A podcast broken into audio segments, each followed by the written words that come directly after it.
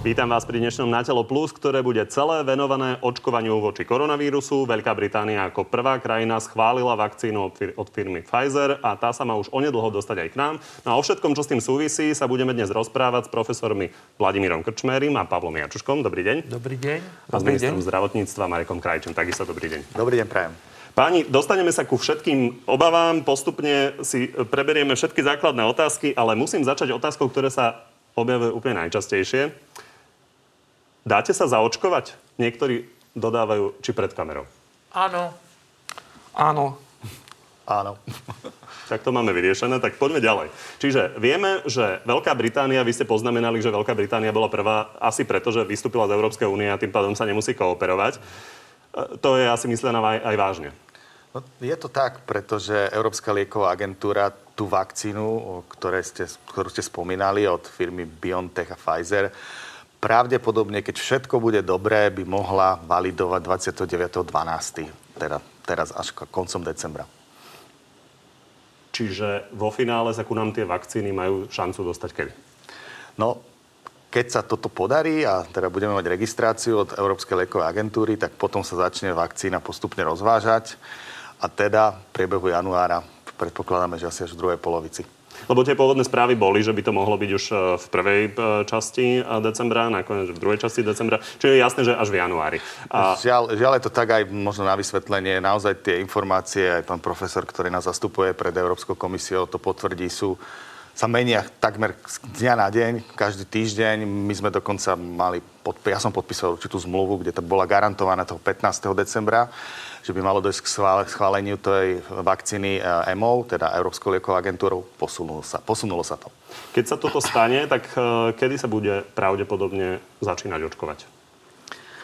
No, ako som povedal, tam bude záležať veľmi, akým spôsobom sa to začne distribuovať. Malo by to byť naraz. E, Slovensko by malo dostať 300 tisíc dávok a my teda komunikujeme aj so slovenským zastúpením firmy Pfizer a oni nám teda avizujú, že urobia maximum preto, aby to bolo presne v tej vlne, keď sa bude očkovať v iných krajinách, ale že skôr asi ako v druhej polovici januára to nebude. V druhej polovici januára 300 tisíc. Ako, ako, je to, ako vyzerá Moderna?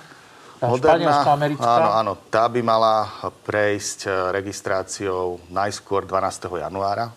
Tiež, ak všetko dobre pôjde, podklady už odovzdali, uvidíme tak tam by to znova potom bolo zase trošku neskôr. Tam zase pri tej vakcíne Moderna je jeden problém, že Európska únia s ňou začala jednať relatívne neskoro a e, práve bolo celkom prekvapením, lebo vo všeobecnosti sa rátalo, že prvá vakcína, ktorá dostane autorizáciu, bude vakcína od konzorcia AstraZeneca a Oxfordská univerzita.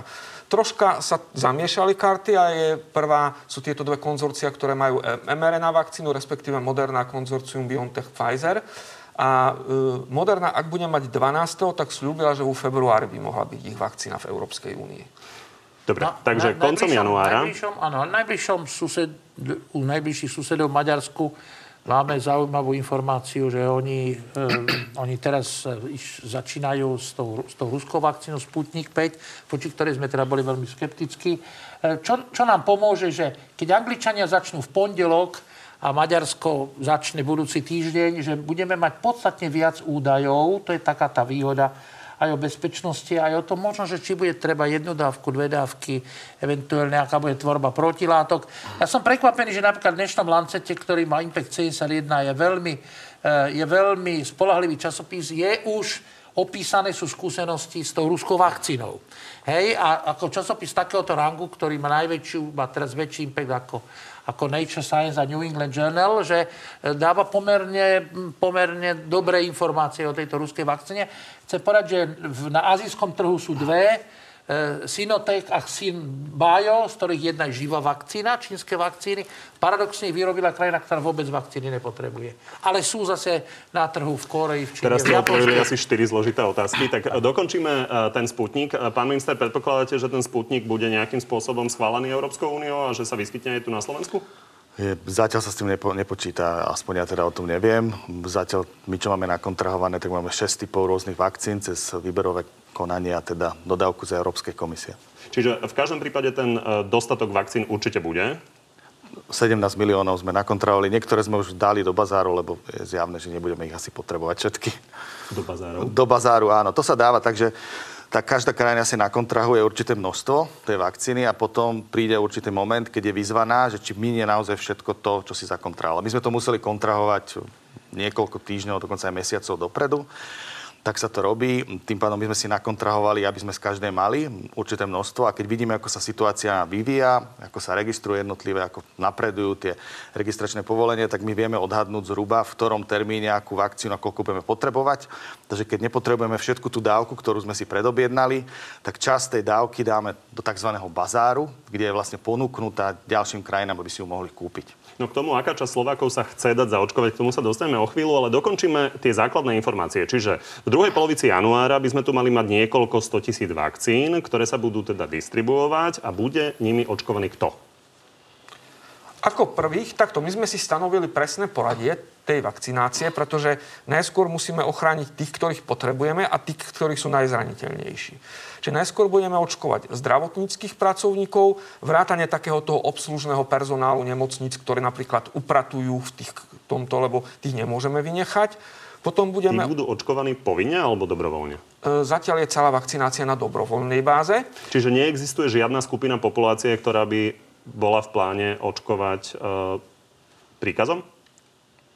Nie.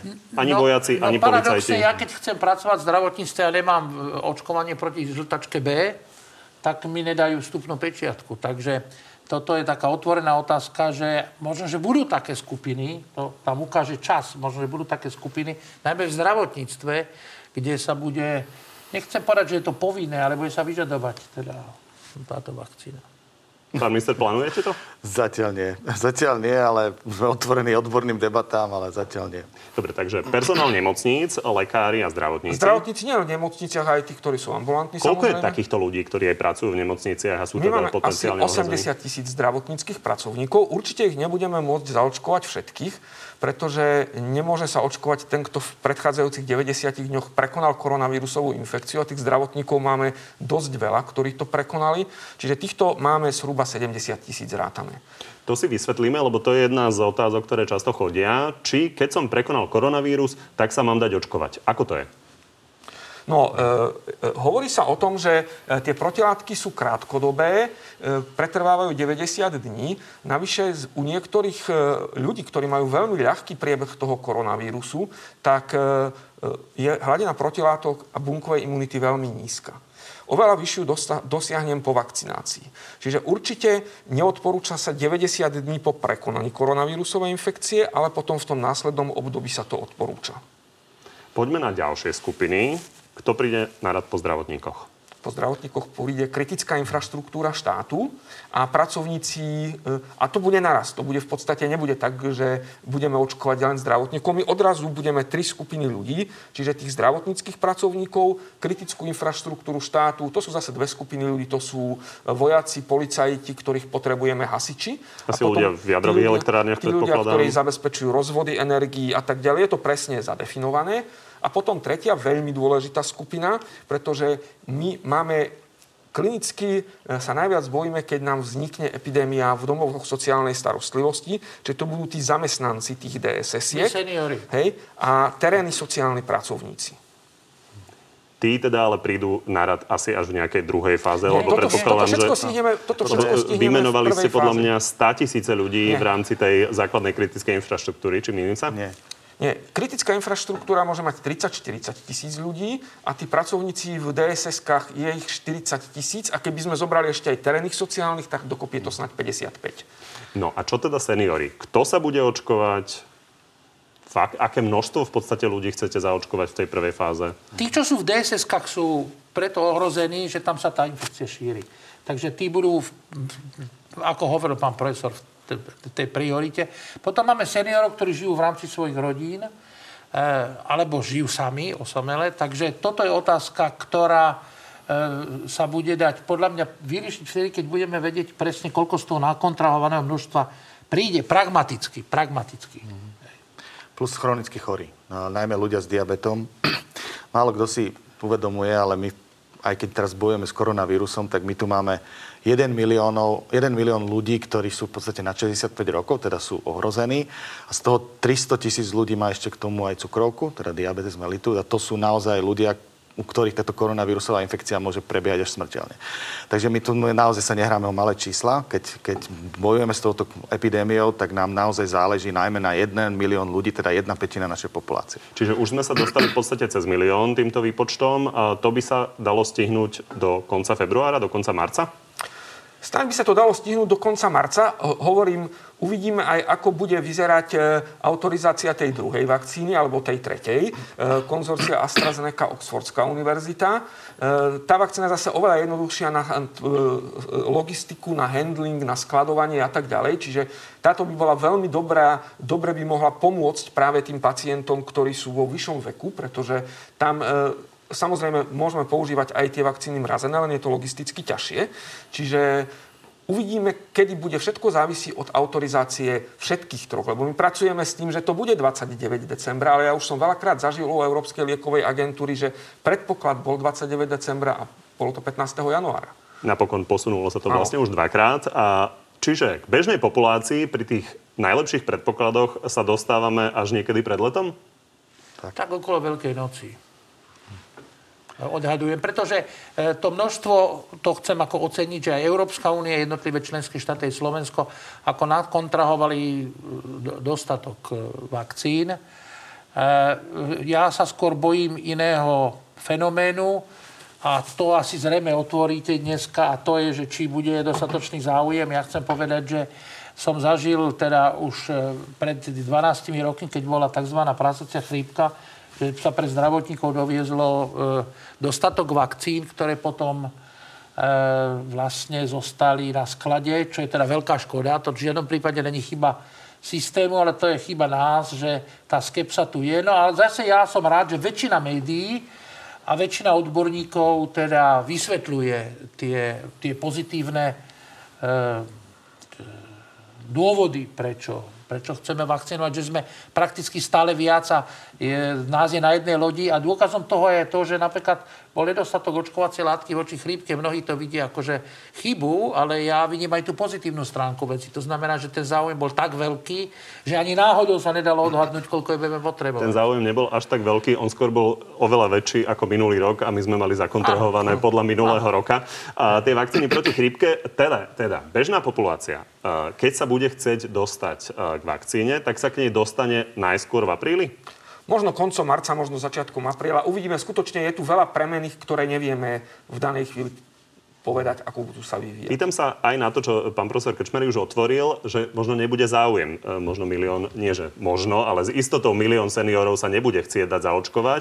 To znamená, je možné sa dostať, keď sa chce niekto zaočkovať k tej vakcíne aj skôr, alebo je jasné, že naozaj bežnú populáciu e, budeme očkovať až niekedy okolo Veľkej noci? Pozrite, ja poviem skúsenosť. My, keď sme na, potrebovali proti žltej zimnici očkovať ľudí, čo išli do tropov z tropického týmu Svetej Alžbety a náhodou nebola tu očkovacia látka, tak tak e, proste sme sadli na auto a v Heimburgu sme ju kúpili.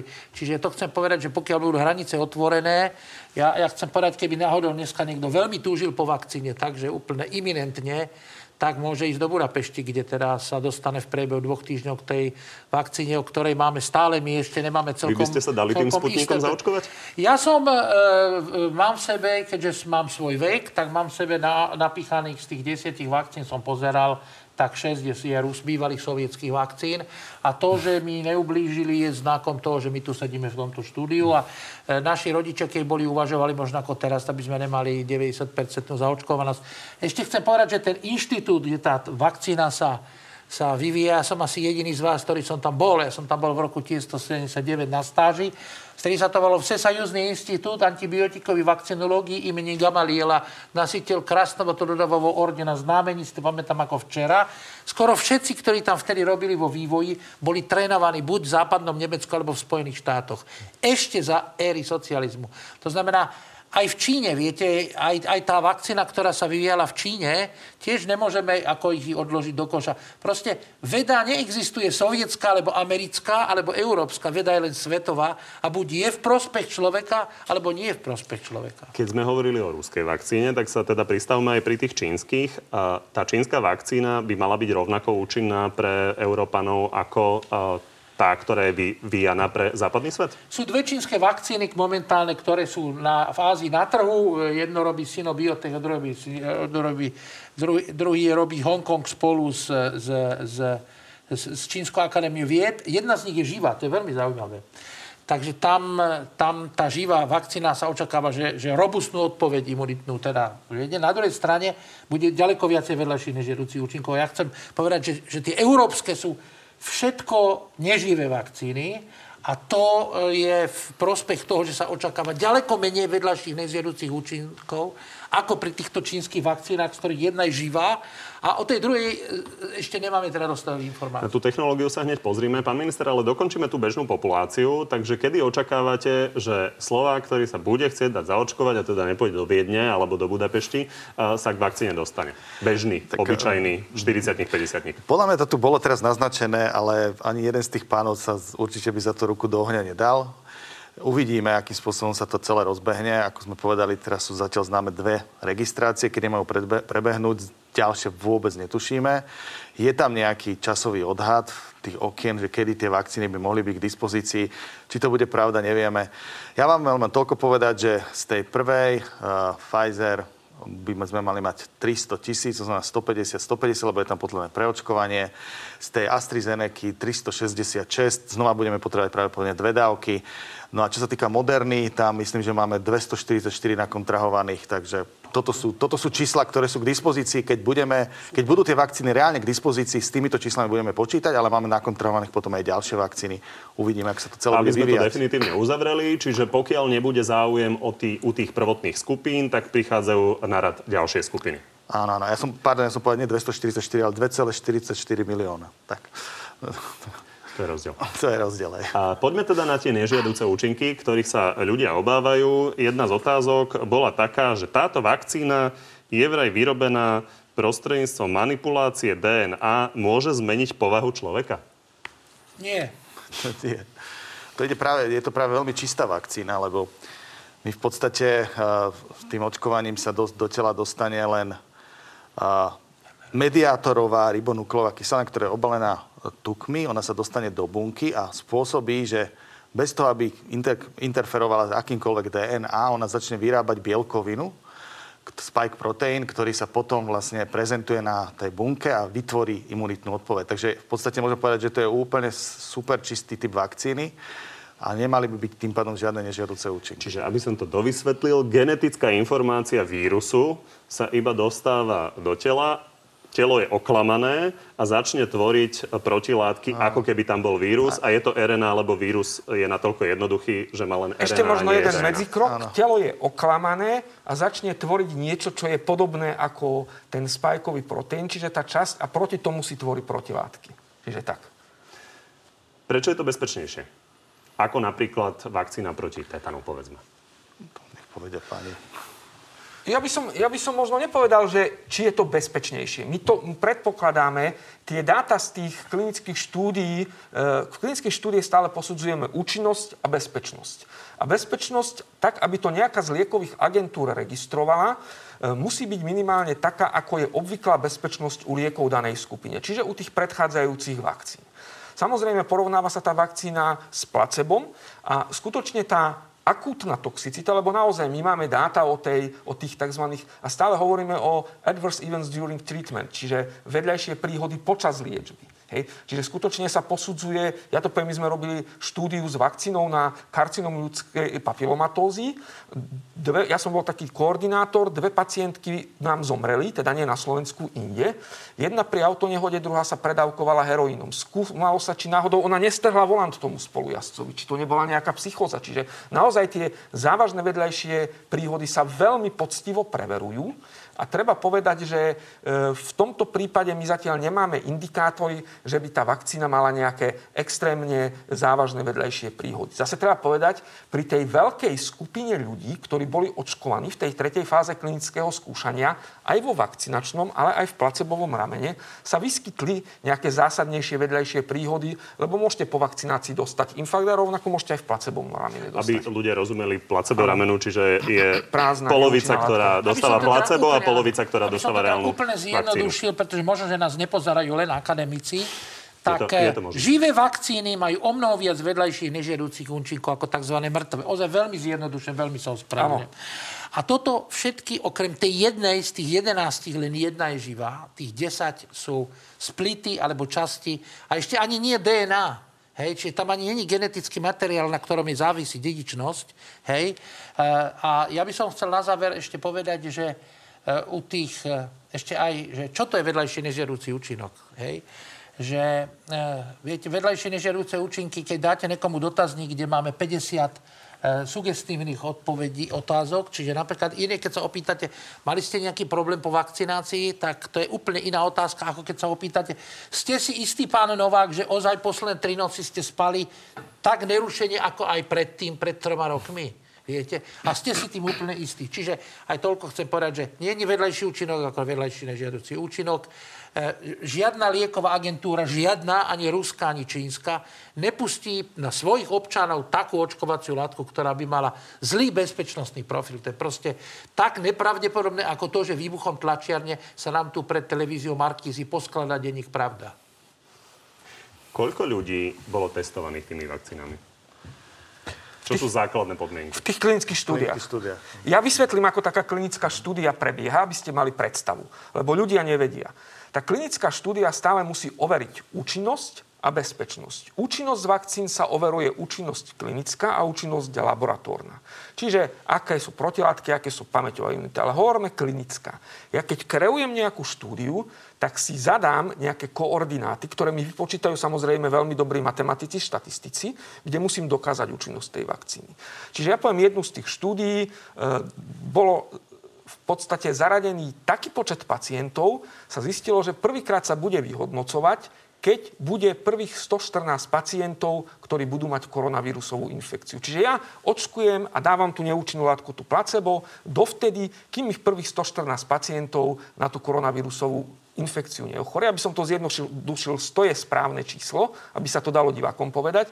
Čiže poviem, budem štúdiu kreovať tak, že keď budem mať prvých 100 pacientov, ktorí majú koronavírusovú infekciu, od nejakým spôsobom hovorí sa tomu, že odkryjem tie ramená, lebo nikto nevie, či dáva placebo, či dáva teda neúčinnú látku, alebo dáva vakcínu. Čiže budem mať 100. Tu sa to dosiahlo v jednej z tých štúdí, keď bolo 43,5 tisíc pacientov zaradených, tak ten počet tých pacientov, ktorí mali koronavírusovú infekciu, hej, bolo to iné číslo ako 100, ale pre zjednodušenie povieme 100. A teraz sa posudzuje účinnosť vakcíny, odkryje sa jedno rameno, odkryje sa druhé rameno a zistilo sa, že 90% z tých pacientov, ktorí ochoreli na koronavírusovú infekciu, boli v tom ramene neúčinnej látky a 10%, ktorí ochoreli, boli v tom ramene účinnej látky, čiže vakcíny. Hej. Čiže e, tie štúdie boli skutočne robené s desiatkami tisíc neboli robené na Slovensku, najmä preto, že keď sa robili tie štúdie, tak na Slovensku bolo veľmi málo koronavírusovej infekcie v letných mesiacoch. Oni fakt boli robené v tých krajinách, kde toho v tom čase bolo veľa. To logicky vychádza. A napríklad jedna z tých štúdí mala 43 tisíc, druhá mala okolo 30 tisíc len pri predbežnom vyhodnocovaní, ale tých pacientov tam bude v tej štúdii ďaleko viacej. Čiže sú to kohorty od, dajme tomu, 50 až do 70-80 tisíc pacientov. Aby sme ešte dokončili tú účinnosť tých iných vakcín, nevieme, či sa ku nám dostanú napríklad tie čínske, ale hovorilo sa o tom, ako ten vírus postupne mutoval, ako prechádzal jednotlivými regiónmi.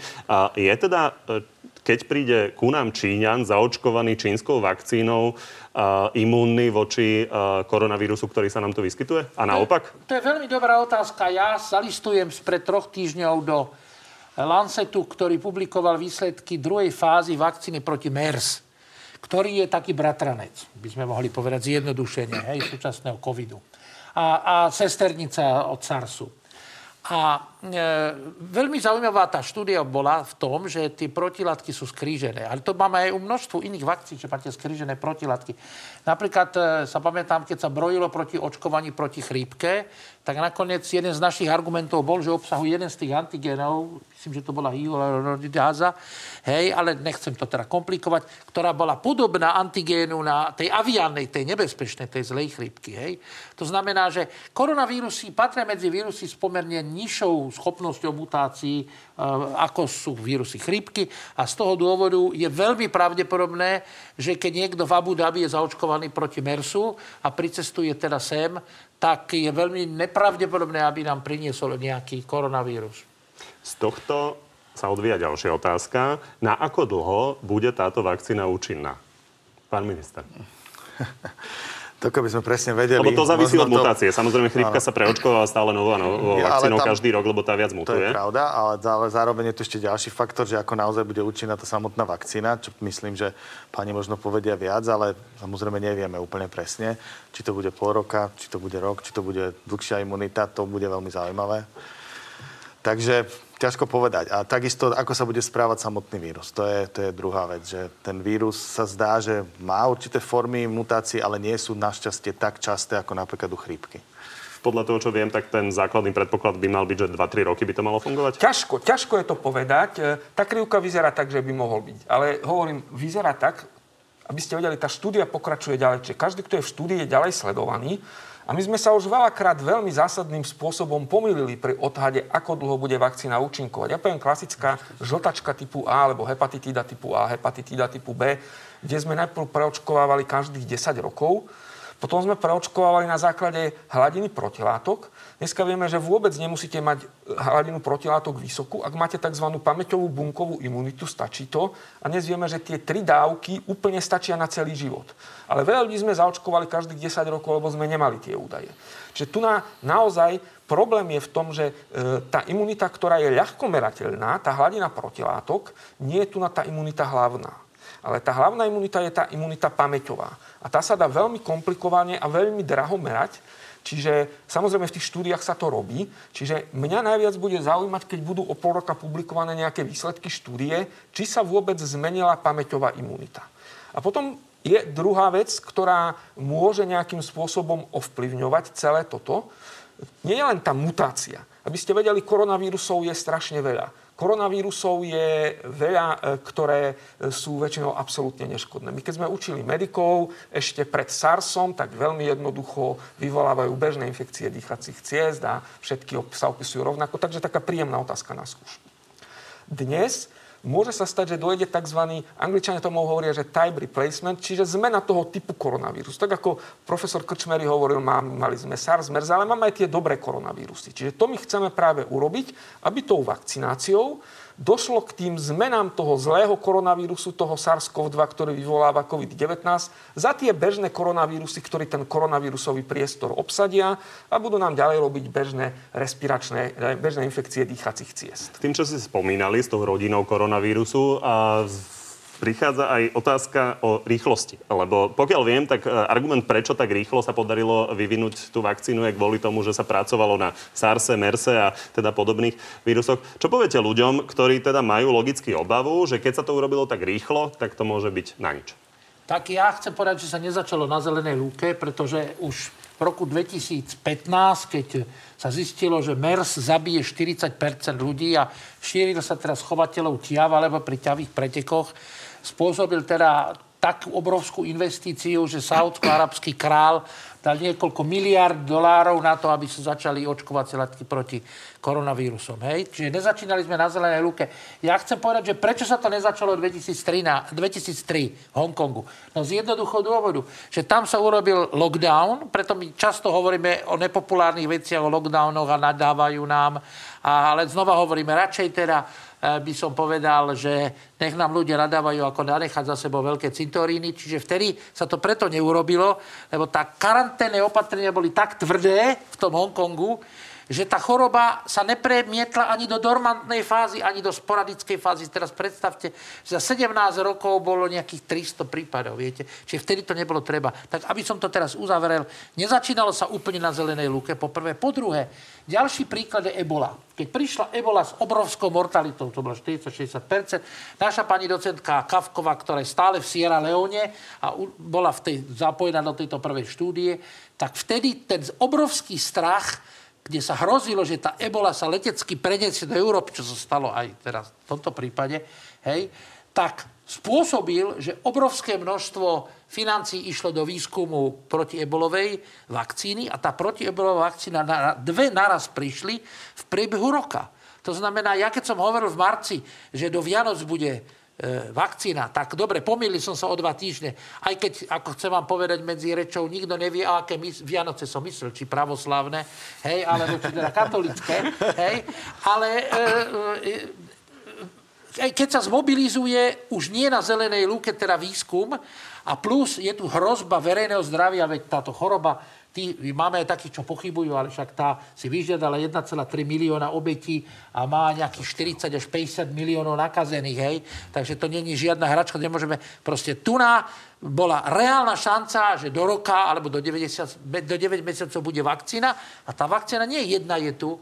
Pri ebole boli dve, pri MERSE boli tri a my máme teraz 11 vakcín, z ktorých e, ministerstvo a Európska únia, bolo to je úžasné, že proste pamätali aj na ten scenár, že sa budú chceť napríklad všetci zaočkovať. Pán minister, prečo farmafirmy nie sú ochotné za to prebrať zodpovednosť e, za prípadné nežiaduce účinky, ak pani profesori hovoria, že je to bezpečné? No, áno, práve preto, že nie sú dostatočne podľa mňa dlhé obdobia tých, e, by som povedal, do obdobia časové, kedy tá vakcína je v prevádzke, teda nie sú dostatočne dlhé tie testovacie periódy, tak nechcú to zobrať. Je to fakt, je to realita, musíme to povedať, ale čo som počul, tak spoločnosť Moderna chce prebrať zodpovednosť, čo je veľmi dobre, to je tá druhá vakcína. Takže už to nie je pravda o všetkých vakcínach. Hoci na začiatku sa to hovorilo, že takto to bude, že tie vakcíny, ktorých, tie, teda tie spoločnosti tú vakcínu rýchlo pripravia, zabezpečia štandardné testovanie, zabezpečia najvyššiu bezpečnosť, ale ďalej záruky za to, keď náhodou by boli nejaké nežiaduce účinky, nechcú prebrať. A teda musia to zobrať na seba štáty. O tých jednotlivých e, firmách sa samozrejme veľa popíše, ľudia si čo to počítajú. Čo ak budú chcieť jednu konkrétnu vakcínu viac? Čo vtedy? Budú si môcť vybrať? Ja ináč osobne si myslím, že by tu mohla byť tá možnosť, že, si, že sa človek môže rozhodnúť. Ja som veľký zastanca práve dobrovoľnosti a teda možnosti výberu. My sa budeme snažiť ako ministerstvo zabezpečiť ľudí kvalitnými, presnými informáciami, aby si ich ľudia naozaj zistili, keď sa rozhodnú, že nechcú túto mRNA vakcínu, ale chcú radšej tú adenovírusovú vakcínu, čo bude od AstraZeneca, tak nech si počkajú na tú, nech si zoberú tú vakcínu. Ja si myslím, že v tomto naozaj by mala byť, mala byť sloboda. Buďme naozaj moderní a mudrí v tom, že nikto do nikoho netlačíme, ale tie informácie sú podľa, nech sú také kvalitné, aby sa všetci dokázali dobre rozhodnúť. Aké sú kontraindikácie. Vy ste už hovorili o tom, že e, kto by si čo ma, najrychlejšie e, mal tú vakcínu zobrať. Sú akékoľvek kontraindikácie, kto by si ju brať nemal?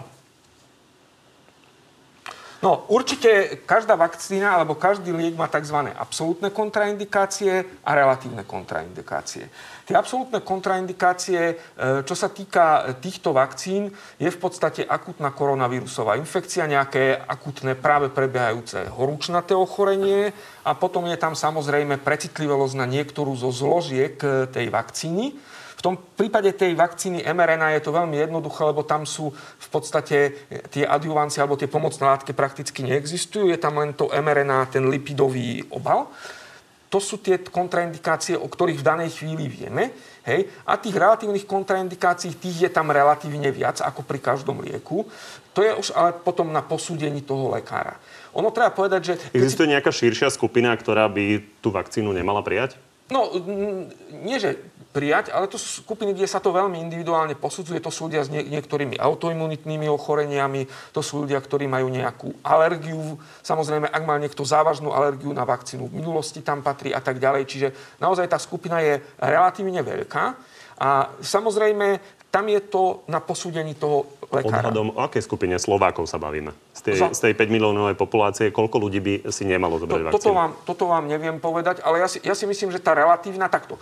E, aby ste tomu rozumeli, my keď sa bavíme s ľuďmi, ktorí majú relatívne kontraindikácie, my práve na našej klinike máme očkovacie centrum, ale my neočkujeme tak, ako očkujú pediatri. Pediatri očkujú v detskej fakultnej nemocnici v Košiciach a naozaj majú špeciálnu ambulanciu, kde sa tie deti prakticky všetky zaočkujú. Čiže ja predpokladám, že tých ľudí, ktorí majú tie relatívne kontraindikácie, budeme musieť s nimi rozprávať a vysvetliť im, ako ich budeme vakcinovať. Bavíme sa o desiatkách tisíc ľudí?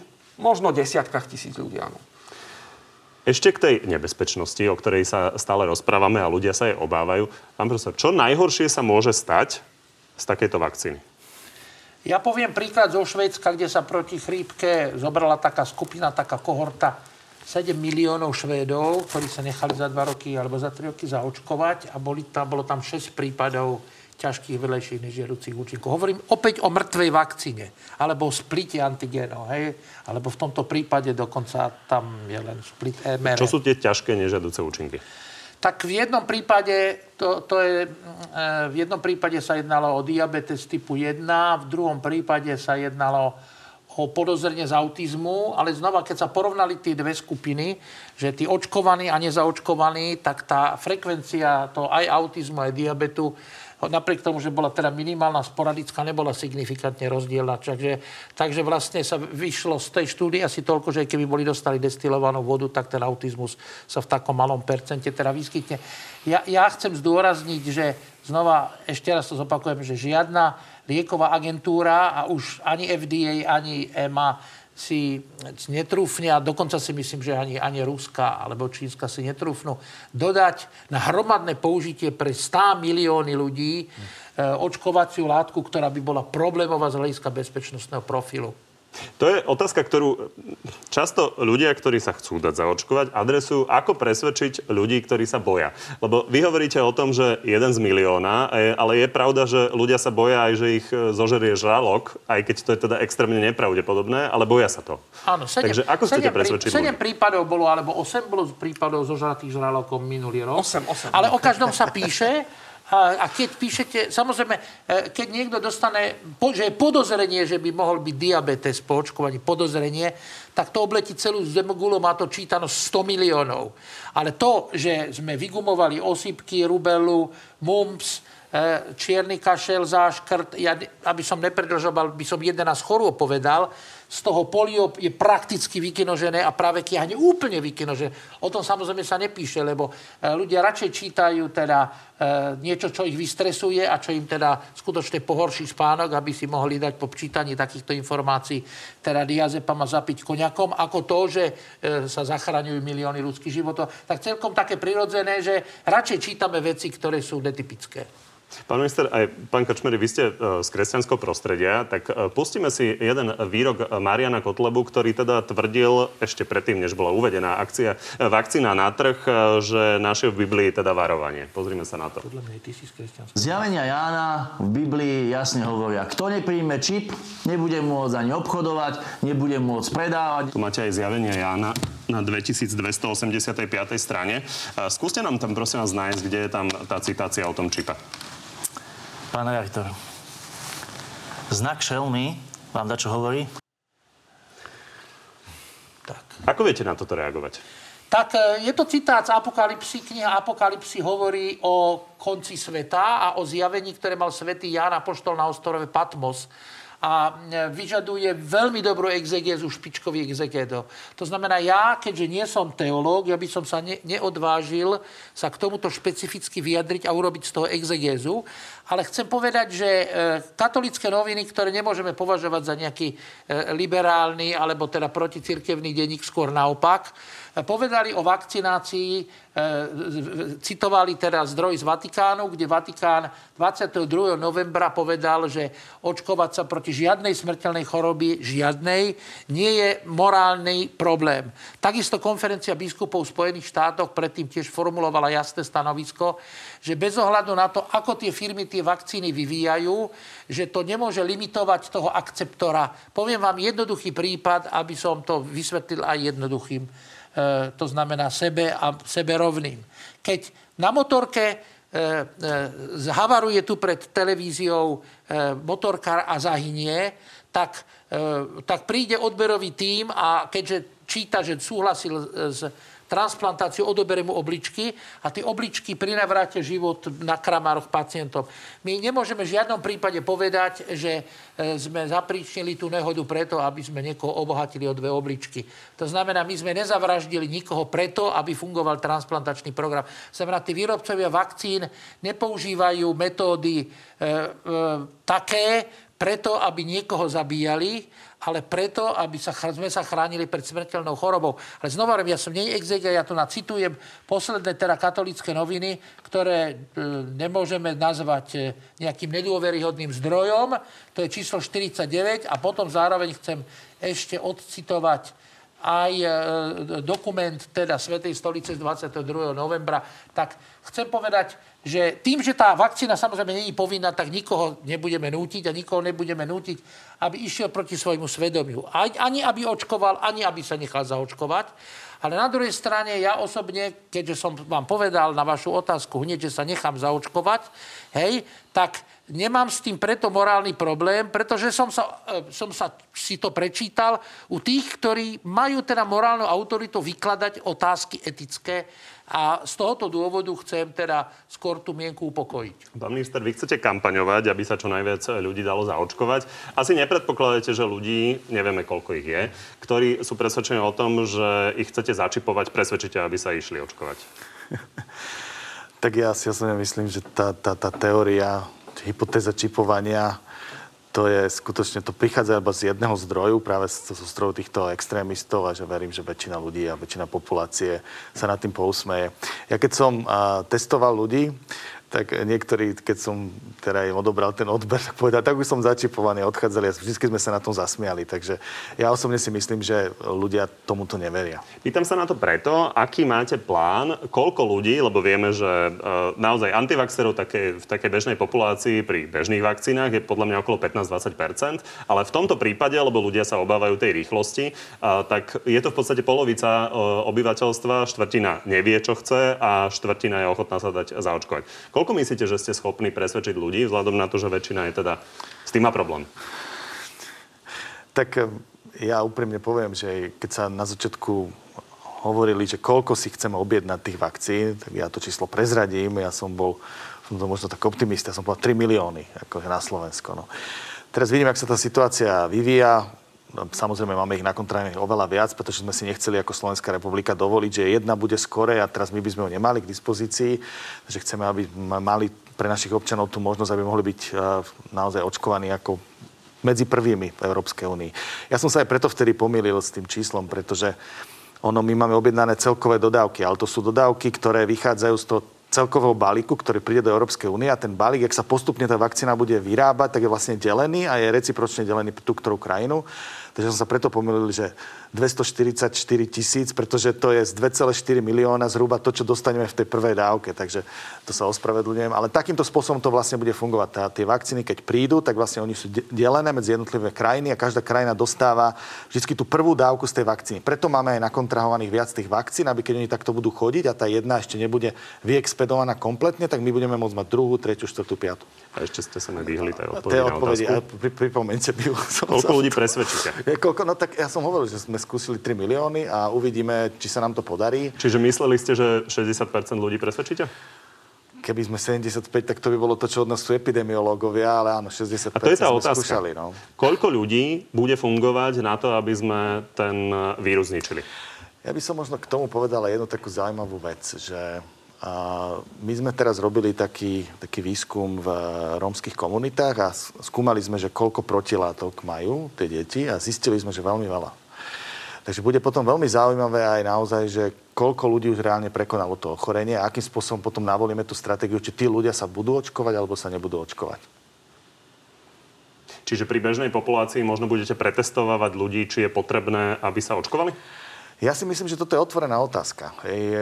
Podľa mňa každý z nás bude chcieť vedieť, či mal alebo nemal e, ten vírus. A samozrejme, ešte pred tým, ako sa ide zaočkovať, je potrebné, aby bol mu realizovaný antigenový test, či náhodou neprekonáva ten vírus, lebo sa povedalo, že tých 90 dní je dôležité, aby tam bola tá lehota kedy sa nebude očkovať po prekonaní ochorenia. Takže ja si osobne myslím, že ten protilátkový test ja si určite nechám spraviť, pretože budem zvedavý, či som náhodou neprekonal koronu, keď mi bolo tak zle a som nemohol chodiť do práce. A síce som mal negatívny test, Mal som negatívny test, ale stále si myslím, že čak som mal vtedy koronu, lebo to bolo potom, ak som mal kontakt s niekým, kto mal koronu. Igor Matovič chcel hádzať do Dunaja tie protilátkové testy. Budeme ich mať dosť? Takto, že proti, e, čo sa týka protilátok, tak tie sa už dajú aj v laboratórii vyšetriť tzv. ELISO metódou, takže vôbec nie sme odkazaní na tie, ktoré sa mali hádzať do Dunaja, ale mimochodom tie momentálne teraz využívame práve aj na to screeningové testovanie aj v tých rómskych komunitách, dajú sa využiť aj v, v DSS-kách, takže používame aj tie a tie, ktoré sme nakoniec kúpili, tak verím, že minieme. Pán profesor, namodelujme si, ako to tu bude vyzerať. V prípade, že sa dá zaočkovať 30-40% ľudí, a pomôže to vôbec niečomu? To, toto my celkom presne nevieme. My vychádzame z istých matematických modelov. Ja to zase vysvetlím na princípe. E, vakcína proti pneumokokom, to je baktéria, ktorá najčastejšie robí zápal pľúc, prvýkrát mala neočakávane popísaný tzv. komunitný efekt. Čiže očkovali sa deti, a zistilo sa, že popri tom očkovaní detí významne klesla aj úmrtnosť starých ľudí na zápal pľúc. A to je vysvetliteľné veľmi jednoducho. Tie deti, ktoré nosili tie pneumokoky, tie baktérie, jednoducho ich domov nepreniesli. Rodičia boli v práci a starí rodičia boli s deťmi. Starali sa o nich a tí nedostali pneumóniu. Tie deti to prenášali. Čiže a Fungovalo to aj na menšej vzorke populácie ako 60% zaočkovaných. Tu vychádzame z rôznych matematických modelov a viete, aké tie matematické modely sú, že oni sú namodelované veľmi dobre, ale ten vírus je tak prekvapivý, že možno bude stačiť 40% možno nebude stačiť 70% To my naozaj v danej chvíli celkom presne nevieme. V každom prípade, čím viac ľudí bude zaočkovaných, tým tá šanca, že dôjde v podstate k spontánnemu ako keby zániku kolovania toho alebo cirkulácie toho vírusu v populácii, bude významne vyššia. Poďme sa pozrieť ešte na výhody a nevýhody. Opozícia a konkrétne Peter Pellegrini eh, vyzýva k tomuto premiéra. Pozrieme sa na to môže vetovať eh, dohodu na tom, že povinne bude musieť byť očkovaný každý, kto chce voľne po Európskej únii cestovať. To môže urobiť premiér. Toto je jedna z tém. Ak chceme cestovať, eh, tak budeme musieť byť eh, vakcinovaní. Toto bude platiť? Budeme mať nejaký COVID pas, ktorý nás pustí za hranice? Tak eh, tento, tento prístup je normálny na celom svete, že keď chcete cestovať napríklad na africký kontinent, čo chodí veľa Európanov na safari alebo na dovolenku, tak ho nepustia naspäť, keď nie je zaočkovaný proti žltej zimnici. A ja som nikdy nepočul, že by proti tomto niekto protestoval. Čiže e, to isté je napríklad, keď chcem ísť e, každý rok v Saudskej Arabii náboženská púť, hač umrach, tam vám ani tak nekontrolujú, či máte náboženské víza, ale či máte uh, ten, ten, ten vaccine calendar, kde musíte mať chrípku, žltú zimnicu, meningokoka, myslím, že niečo... A minulý rok, že aj pneumokoka. Pneumokoka. To znamená, že áno, je to, bude to dobrovoľné, kto bude chceť samozrejme cestovať do krajín, kde bude problém s koronavírusom, kde bude nízka zaočkovanosť. Toto sa môže stať, ale znova hovorím, ja v tom nevidím nejaký nátlak. Pán premiér, ex-premiér má pravdu, že samozrejme môže sa to použiť ako stimulácia, ako pozitívny stimul. Dobre, že áno, bude mať teda COVID pas. Ja si viem predstaviť, že E, takým dobrým vysvetľovaním a tými výhodami, že tých výhod bude viac ako nevýhod. A to je najlepší argument. Viete, keď máte výhod viac ako... Keď nám klesne mortalita, klesnú nám počty v nemocniciach, naštartuje sa ekonomika, prestane chátrať e, kultúrny spoločenský život, rozbehnú sa futbaly. Toto všetko sú pozitívne motivácie. Si viem, že keď ich správne odkomunikujeme, že vôbec nebude treba, aby niekto mal pocit, že niečo musí. Pán minister, čo hovoríte na toto, čo hovorí Petr Pellegrini? Veľmi dobre to pán profesor vysvetlil. Ja osobne si myslím, že je to legitímne, pokiaľ sa ktorákoľvek krajina rozhodne, že vstup na jej územie... Vláda to v každom človek... prípade vetovať nebude. Tak to ja zase sa neviem vyjadriť k tomu, pretože... Vy to nebudete ne... odporúčať. Áno. Poďme sa ešte pozrieť na iné výhody, ktoré by to mohlo priniesť. Napríklad, bude môcť byť zaočkovaný už uvoľnený od rúšok, že ich nebude nosiť? To je podľa mňa ten najväčší benefit. Ľudia sa tešia na sociálnych sieťach, že ja sa nechám zaočkovať ako prvý, aby som už nemusel to rúško nosiť. No a bude to tak? Tak pozrite sa. E, keď budeme mať zaočkovanosť 30%, tak, tak budeme musieť s tým koronavírusom žiť a chátrať.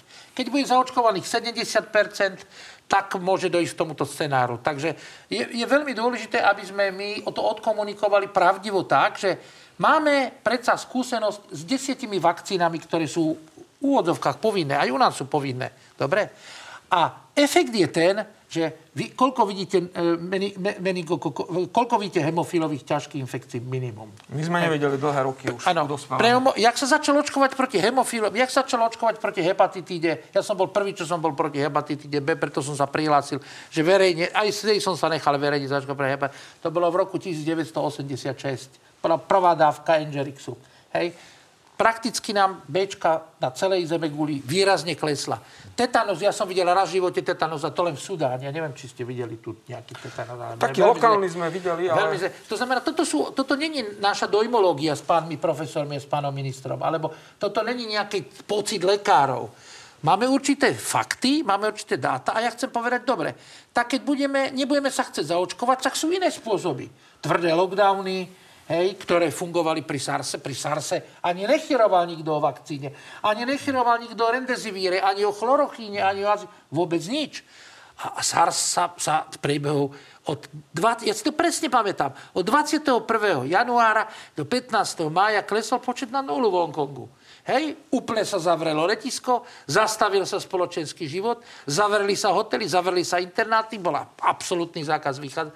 Ale však toto nechceme. Nechceme toto. Chceme to? Nie. To znamená, to je, to je zase, hovorím, to nie je naša dojmológia, to je proste argument, či bude vyššia zaočkovanosť, tým bude mať väčšiu slobodu. A tie rúšky? To sa toho istého týka. Presne Otázka to totiž je taká, že ja som počúval podcast New York Times a tam hovorili o tom, že dlhodobé štúdie až ukážu, či ten, ktorý nie je schopný mať príznaky koronavírusu, čiže mu ten koronavírus nejako neublíži ako zaočkovanému, neznamená, že nemôže byť infekčný a nenakaziť iných. Tak poviem vám žartom na to odpoveď. V Saudskej Arábii nosí rúšky len 50% obyvateľov. To sú všetko ženy. Hej, pretože tieto majú svámci svojho náboženského obradu. Tých 50% Ani, nenosí rúška a nedostane MERS. Napriek tomu, že vám to by, príde možno povrchná záležitosť, veľa ľudí to rieši. Nie, Takže nie, budeme nie, sa môcť baviť rúšok. Nie, keď... rieši to veľa ľudí, dokonca sa ma pýtajú aj také otázky, prekonal som COVID? A prečo ja mám nosiť rúško? Hmm. Hej? Ja predsa nie sa, sa už nenakazím, ja nie som nebezpečný. Naozaj, e, ja si myslím, že e, k tomu takéto definitívne stanovisko určite e, sa dá zakrátko po očkovaní, keď budeme mať naozaj odpoveď na tú otázku, že či ja, lebo ja budem sám pre seba bezpečný, ale či budem bezpečný aj pre tých ostatných. Ale zdá sa, že je veľká šanca, že tie rúška budú môcť tí ľudia v verejných priestoroch zahodiť. Samozrejme, my, čo sme v nemocniciach a tak ďalej, tak my sme s rúškami fungovali aj pred covidom. Či posledná otázka. Tehotné ženy sa boja. Majú sa dať očkovať? Nemajú sa dať očkovať? Tak e, v tomto tiež je vždycky vývoj týchto názorov. Ja chcem teda ospravedlniť e, to, že sme tak ako sa troška zasekli. Ale zase vám poviem príklady z minulosti. Hovorilo sa, že sulfonamidy sú, sú kontraindikované pre tehotné. Ako náhle sa začali masovo používať v profilaxii malárie, že 10 miliónov to dostalo, zistilo sa, že nemá žiaden vedľajšie účinky, tak je to v poriadku. Proste potrebujeme čas. Očkovanie proti chrípke. Pamätáte sa, keď sa začalo očkovať proti chrípke, tehotných nie. A teraz naopak, teraz je to odporúčané v tehotenstve. Dokonca teraz sa diskutuje o očkovaní tehotných aj proti niektorým bežným tým detským ochoreniam. Hej?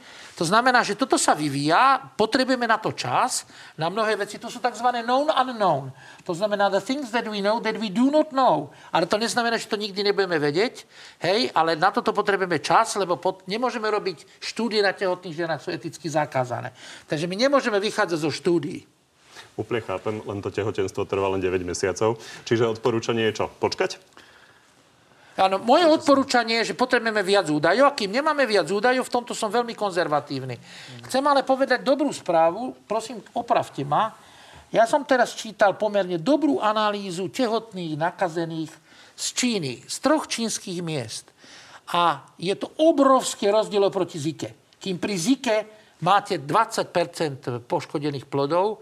Pri koronavíruse nebol žiaden prípad dokázané, nie že dokázané transplacentárne, to bol, ale že by bolo sa e, daná dosť poškodenia novorodica v súvislosti s koronavírusom. Hej. Pani, uzavrieme to poslednou otázkou. Už ste povedali, prečo sa dať očkovať, ale skúste nám povedať, prečo sa nebať očkovať na koronavírus s týmito vakcínami, ktoré prídu. Pán minister. Ja som si myslím, že to je v podstate nový ako keby liek. E, aj pri tých nežiaducich účinkách. My vieme, že každý jeden liek má aj nežiaduce účinky. Napriek tomu ľudia lieky berú. Aj tí, ktorí sú proti očkovaniu, skrátka berú častokrát rôzne typy liekov. A neviem, že či vedia, že keď si prečítajú ten letačik, že koľko nežiaducich všelijakých účinkov by mohli mať. Z tohto pohľadu tá, tá, tá, tá, tá vakcinácia nie je nič iné môže tam byť nejaký nežiaducí účinok, ale ten je tak zriedkavý a častokrát ani možno nemusí byť priamo spojený s tou vakcínou, ako povedal vám profesor, že aj ľudia, ktorí v podstate mali to placebo, čo znamená, že dostali vodu, hej, tak mali nežiaduce účinky. Áno, tie nežiaduce účinky môžu byť všeličím vyvolané. Z tohto pohľadu samozrejme ja si myslím, že netreba sa báť, je to v podstate liek na koronu. Pokiaľ budeme zaočkovaní čo najviacerí na Slovensku, tým skôr budeme mať pokoj a budeme môcť začať normálne žiť. A toto je podľa mňa dobrá prognóza. Takže dôležité, aby sme sa nebáli, aby sme tu nešírili dezinformácie, aby sme skrátka do toho šli. A ja verím, že tie vakcíny, ktoré budú k dispozícii, budú bezpečné, kvalitné, budú nimi očkovaní všetci Európania a ľudia na svete, že nemáme sa naozaj čo bať. Pán profesor? Sadnúť si do auta a ísť z Košic do Bratislavy prináša ďaleko väčšie riziko akejkoľvek komplikácie ako koronavírus, ako vakcinácia proti koronavírusu. Napriek tomu to mnohí denne robia, lebo proste musia to robiť. Čiže ja si myslím, že tá vakcinácia naozaj je relatívne bezpečná. E, druhá vec, ľudstvo asi stále bude vymýšľať. Ja poviem jeden citát. Ja som sedel na kongrese, už som tak pospával, čiže neviem, kto ho povedal, ale bavila sa o vakcíne proti rakovine krčka maternica. To bol taký pekný citát, že celé roky ľudstvo snilo o tom, že by sme mali účinnú vakcínu proti rakovine krčka maternice. Teraz, keď ju máme, tak mnohí hľadajú zámienku, ako ju nepoužiť. A to je to zmyšľanie, ktoré si naozaj musíme uvedomiť. Ja poviem možno ešte jednu vec. Priemerná dĺžka života muža v roku 1900 bola niekde medzi 50 a 51 rokov. Už jen tieto údaje nemáme. Dnes je taká tá stredná očakávaná zhruba 73 rokov. Čiže pridali sme 22 rokov. Zhruba polovicu z toho je na konto dvoch vecí. Vakcinácia a antibiotika.